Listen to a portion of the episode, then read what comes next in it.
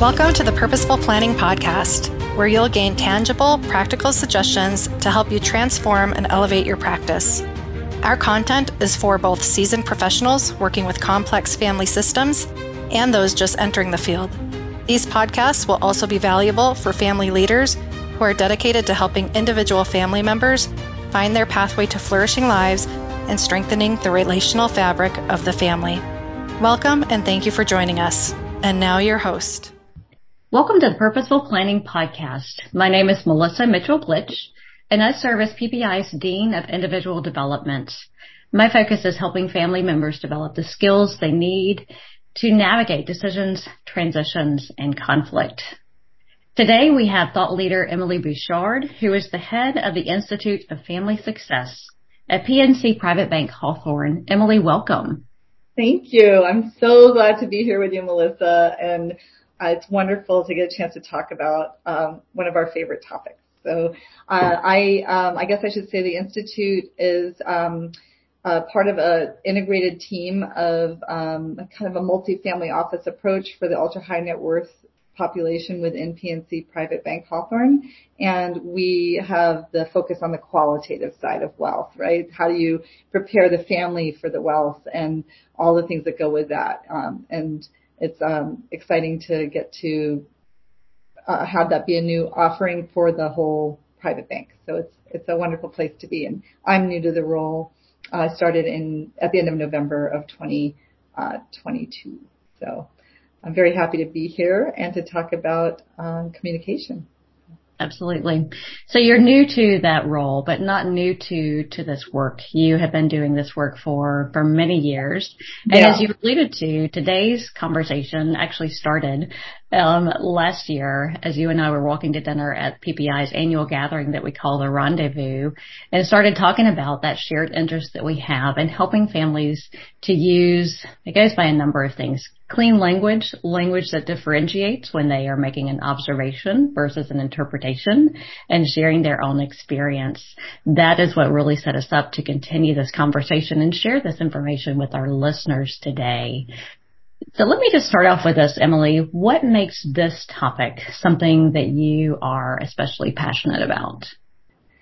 Well, I think, we both have this desire and passion for helping families have more harmonious relating, less conflict, more ease of dealing with significant decisions that they might have to make together. And one of the things that I have seen over the years, so I started in this field with these families in 2004. So I've worked with hundreds of families across the U.S., Canada, and Pacific Islanders, and I have absolutely seen, and I know you have too, that the thing that causes the most mischief in the family relating is when there's a confusion between stating an observation very specifically versus stating an interpretation. And when we conflate those and we think that an interpretation is a certainty and an observation, that's where a lot of things get tripped up, and there's nowhere to go in terms of the conversation. So giving some distinctions and some skills around kind of taking apart how we use language can make such a huge difference in families. And I've just seen it over and over again. Just understanding what's at play when we're having these conversations, and then being able to communicate just some slight variations in how we speak can open up all kinds of new possibilities. And that's what has me really excited about it, because I just see what happens. So this is a very common phenomenon, and I would say it's often really at the root of conflict. One or two or more family members experience the same situation but have a very different experience of it. Give us an example to really help our listeners make concrete what we're talking about, that difference. Oh, okay. So just like to make it super easy, like I'm sitting in San Diego right now. Let's say I'm sitting here with my brother, and we look out the window and I say, oh my God, the weather is miserable right now. And my brother, who, let's say he's got a farm in the California Valley, he's like, no, this weather is a godsend, right? Because we can both look out and make the observation that it's raining, And my interpretation is I can't go do the things I want to do outside, so I think it's miserable. His interpretation is all this worry I've had about the drought and my crops is now beyond me. Like, I'm so grateful that it's raining, right? So the rain is neutral, and it's an observation we can both make, and yet we can have completely different interpretations of what it means based on what matters to us and what we care about. So I chose something pretty innocuous like the rain, because it's like, but you can imagine how it can get pretty sticky pretty quickly within a family. Like, let's say you have no clear distribution policy, and you have family owners of a business where somebody's working in the business and somebody is considered an owner because of maybe some tax planning that happened, and they have ownership in it, but they have no voting shares and they're not in the business. They may have very different interpretations when a profit happens in the business about what should be distributed versus what should be left in the business.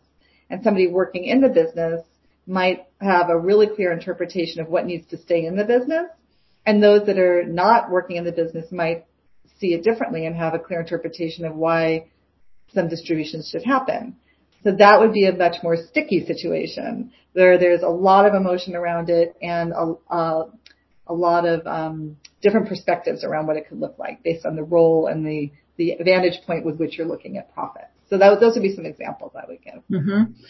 And what a spectrum of examples, from something as ordinary as, the weather outside to these dynamics within a family enterprise. It can happen on a small but meaningful scale, or a large but meaningful scale. The opportunity for confusion, the opportunity for just a difference of perspective and experience is rampant. So with those two great examples of, again, on that spectrum of scale, to help family members start to differentiate these two things more and to communicate them more clearly, what are some tips that you might share with them? Yeah, so one of the most important things right out the gate is to really understand and be grounded in understanding the difference, right? So when we're making an observation, we're making a statement of fact. What you want to know is it's observable and it's measurable by some sort of standard that everybody's agreed to. So what does that mean? It means if I say it's 103 degrees out right now, we can all, based on, and that's Fahrenheit, based on the U.S. system, we can actually go to a thermometer, read it, and determine if that statement is accurate. Is it true or false? And that's something that everybody understands, right? It's an obvious, we have an agreed upon standard. Now, somebody who's from Europe, maybe they only use Celsius.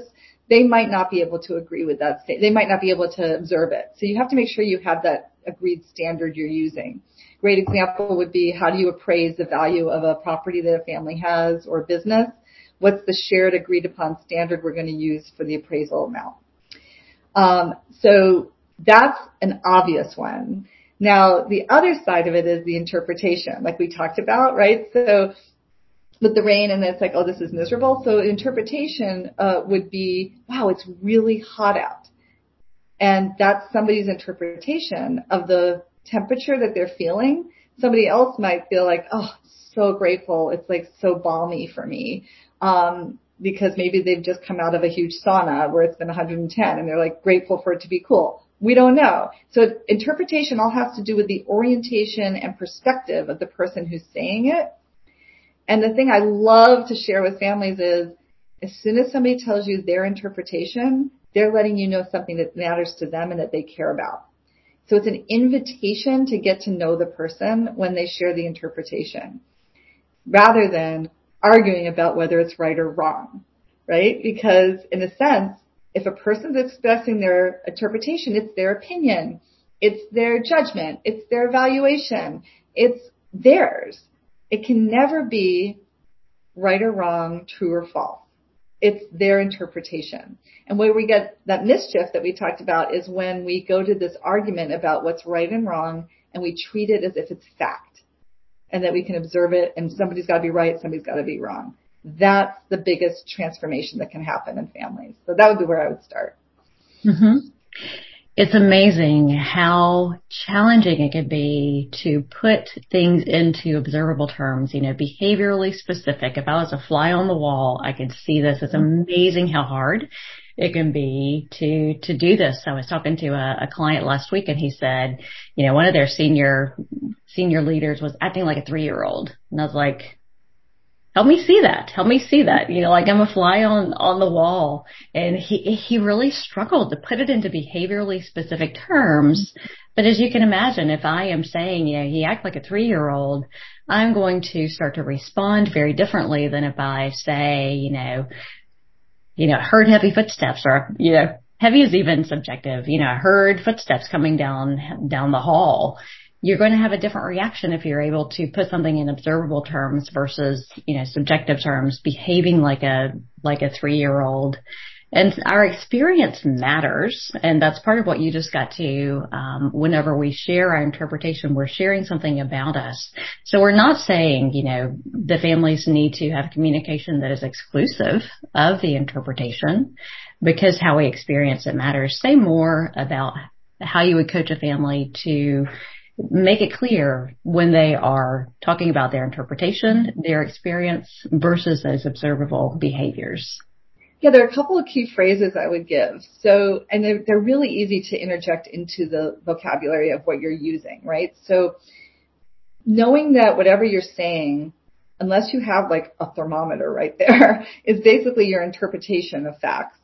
That the best thing you can do is say, hey, in my opinion, and then say it, or as I see it, and then say it, or this is my favorite one. It's uncomfortable, but it really helps open up the conversation, is when you say, hey, I could be wrong, but this is how I'm seeing it, because that opens up other possibilities. But mainly the main thing is to just be in this place of, hey, I have an interpretation. I have an observation. And if you say observation, you want to give the things you're observing, right? So in what you just said in that example, a couple of things I would say is, if somebody says to me, oh my gosh, maybe let's say this is a stakeholder in the business and a family member is working in the company, and the stakeholder has come to you and said, oh my gosh, this, you know, so-and-so's son is acting like a 3-year-old. The first thing you would want to do is connect with what they care about, right? Which is, oh, I would imagine that the whatever you're experiencing is pretty difficult to have happen at the office. So I definitely want to know how it is for you that somebody's behaving in a manner that doesn't seem to be in keeping with their role, right? So you help to have them to articulate it in maybe a less judgmental way, but more of this is a challenge. And then the next thing would be to say, just to help to ground that assessment you're making, right? He's a 3-year-old. Help me understand where you're coming from. Could you give me a couple of examples of what's happened in the last week that have contributed to you thinking he's acting like a 3-year-old?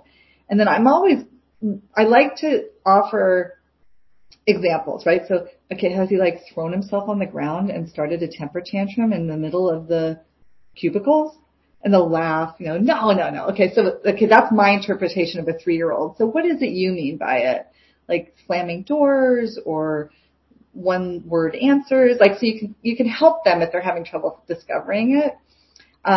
So it's really about, noticing, and when you're saying something that, oh, it's not necessarily true, and being able to say it that way, like, I don't know for sure.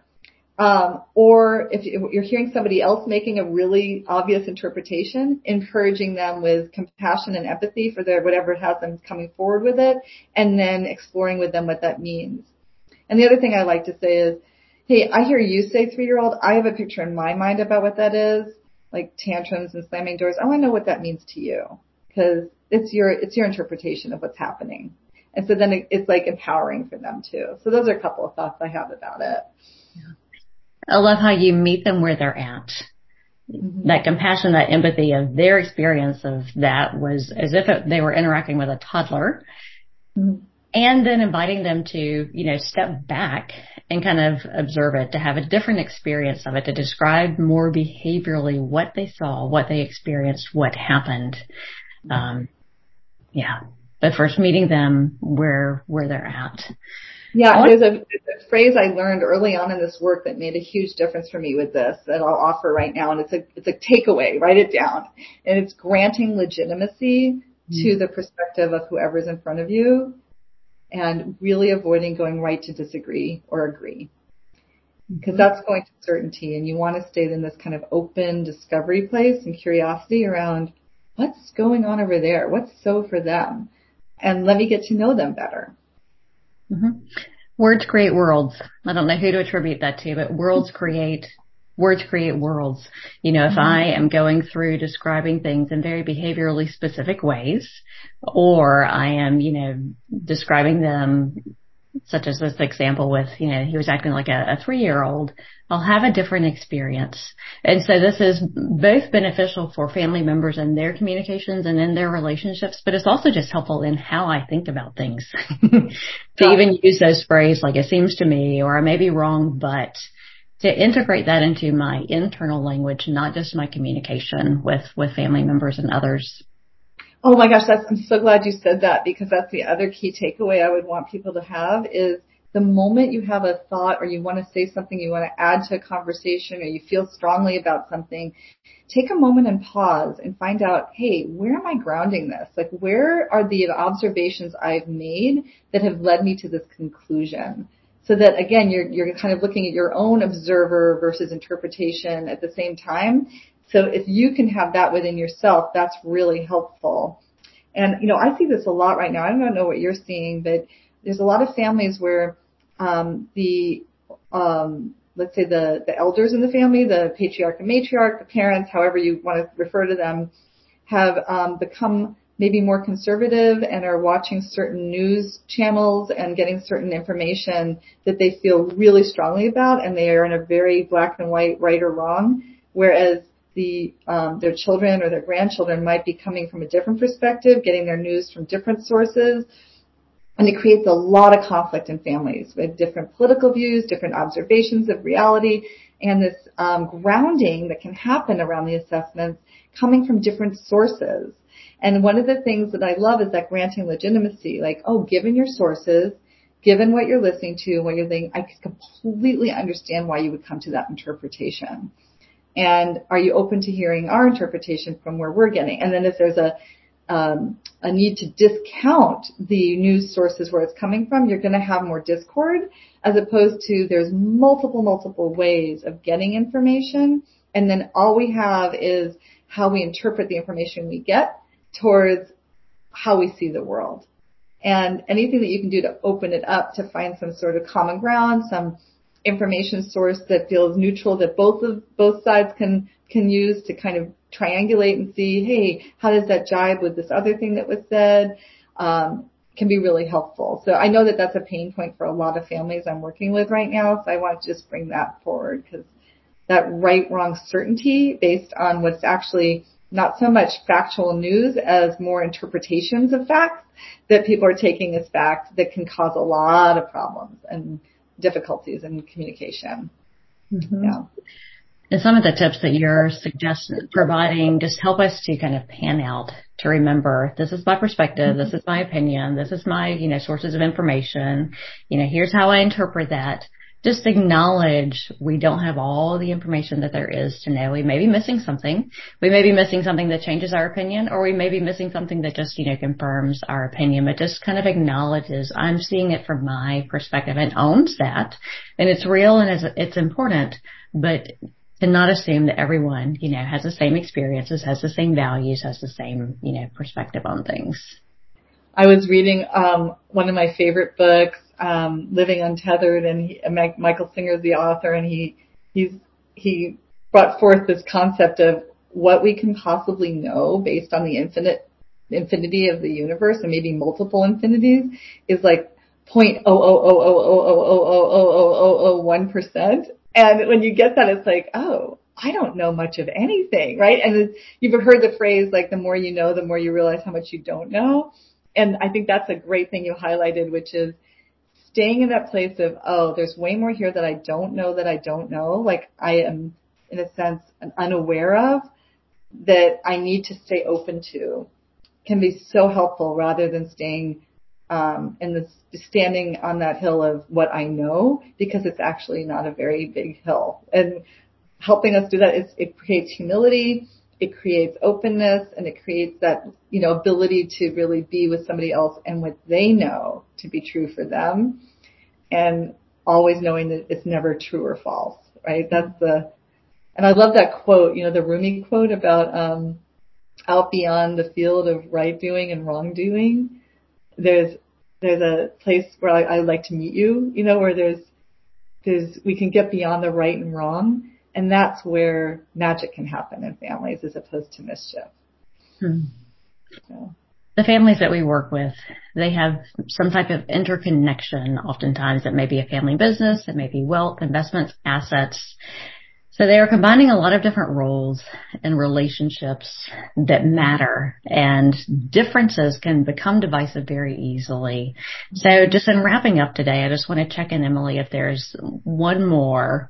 We could have this conversation for days and days, but if there's anyone, you know, just one last tip that you might want to share with our listeners, both who are advisors and family members themselves, as they seek to become more skillful to differentiate between observations and interpretations.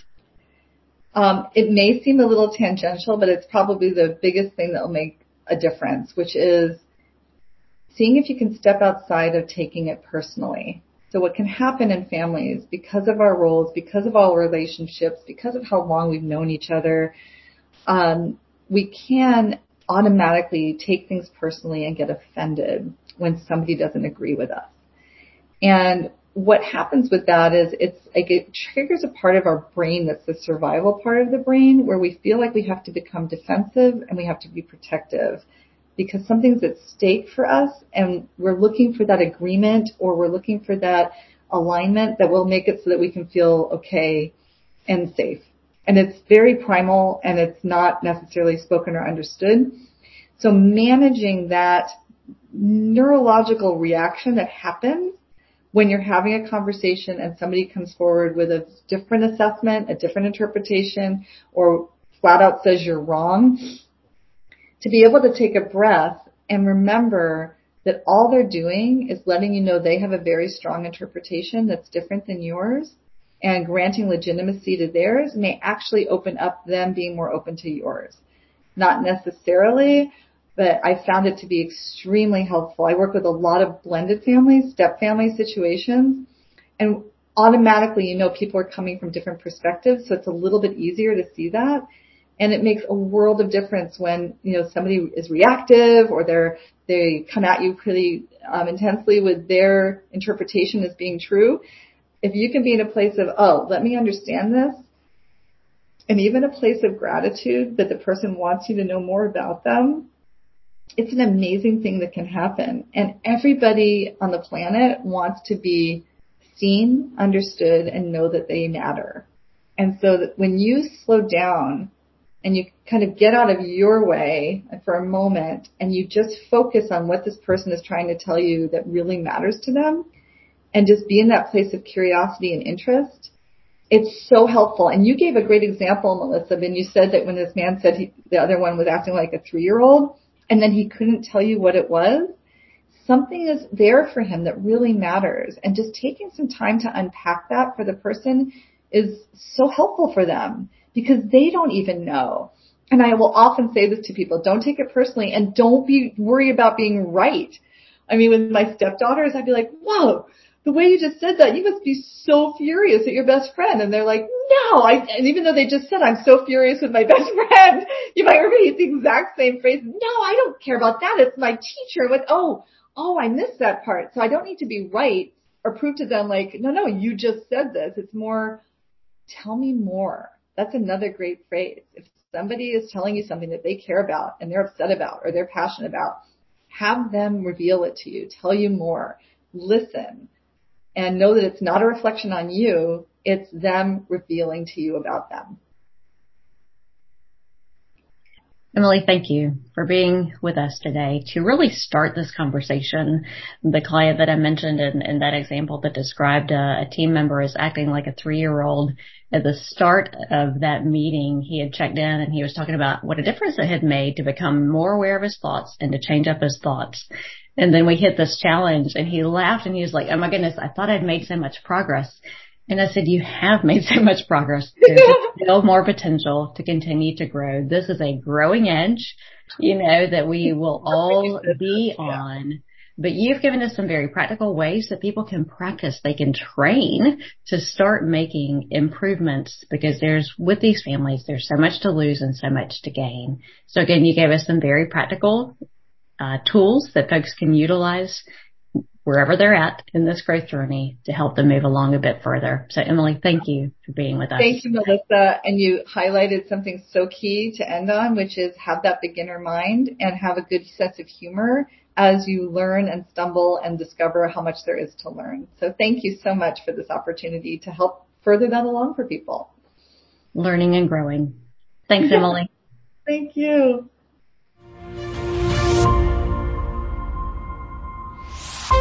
We hope you enjoyed today's program. And if you are a member of the Purposeful Planning Institute, I want to invite you to come post in the community forum and share your key takeaways from today's conversation.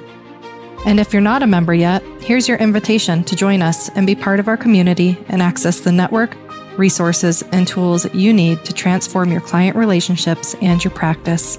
And don't forget to use promo code PURPOSEFUL to receive a 10% discount on a membership. Learn more at purposefulplanninginstitute.com.